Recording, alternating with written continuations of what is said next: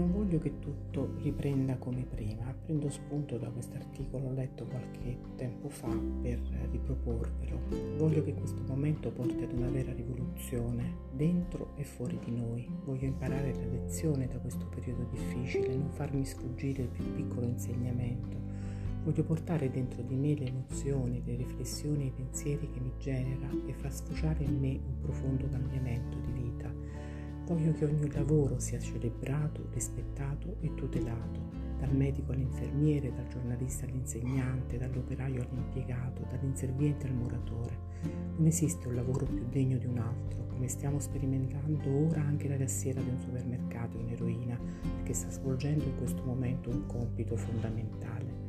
Voglio che ogni persona sperimenti il tempo per sé, come lo stiamo vivendo ora, senza un tempo lento, semplice e dilatato, Nessuna persona al mondo può scoprirsi, riposarsi davvero e ricaricarsi e mettere in atto la propria creatività e scoprire i propri doni. Voglio che ognuno di noi diffonda nel mondo il proprio dono, proprio come sta accadendo ora, dove sono nati corsi, video, iniziative, nelle più svariate per poter dare un pezzettino di noi, il migliore, in questa emergenza. Voglio che ritorniamo a vivere dell'essenziale, a fare la spesa nei nostri paesi, a comprare solo ciò che ci serve davvero.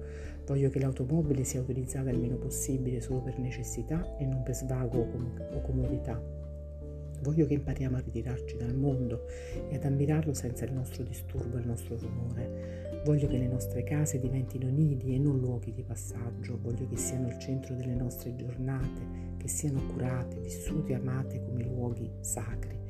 Voglio che venga ristabilito il tempo dei bambini, soprattutto dei più piccoli, che senza spostamenti e impegni quotidiani riescono ad indirizzare liberamente le proprie energie nel gioco e nella creatività sono più sereni e più calmi e più veri.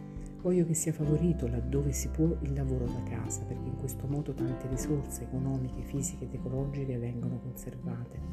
Voglio che siano considerate preziose le passeggiate vicino a casa e ci si renda conto che una vacanza lontana comporti costi ambientali, fisici, economici molto grandi e forse ne possiamo fare a meno o comunque diminuirle molto considerando un vero e proprio lusso. Voglio che venga mantenuta una certa distanza tra le persone perché è solo in questo modo che ogni persona riesce a tracciare i propri confini e a non confondersi con l'altro ed è solo così che possiamo essere empatici e portare sollievo. Se invece ci fondiamo, ci perdiamo e non siamo di nessun aiuto, nemmeno a se stessi. Voglio che i baci e gli abbracci non vengano regalati a chiunque, sono un contatto fisico molto intimo e profondo da donare con cura e attenzione per non disperderne tutto il valore. Voglio che gli anziani ritornino ad avere il ruolo che da sempre appartiene a loro, custodi di storie, di memoria e di saggezza, i più vicini al divino e al mistero della vita. Voglio che regni il rispetto, la solidarietà, la fratellanza con chiunque. Rimanendo a casa rispettiamo noi stessi ma anche la salute degli altri. Stiamo aiutando i più deboli con spese e iniziative bellissime. Abbiamo iniziato anche a conoscere i nostri vicini, persone fino ad ora salutate e basta. Voglio che la morte ritorni ad essere presente come ora nelle vostre vite e nelle nostre, perché è la paura della morte che fa emergere l'angoscia, perché solitamente ce ne dimentichiamo, perché la rifiutiamo. Voglio che diventi un accadimento doloroso ma sacro, come lo è la nascita, entrambi parti dello stesso ciclo.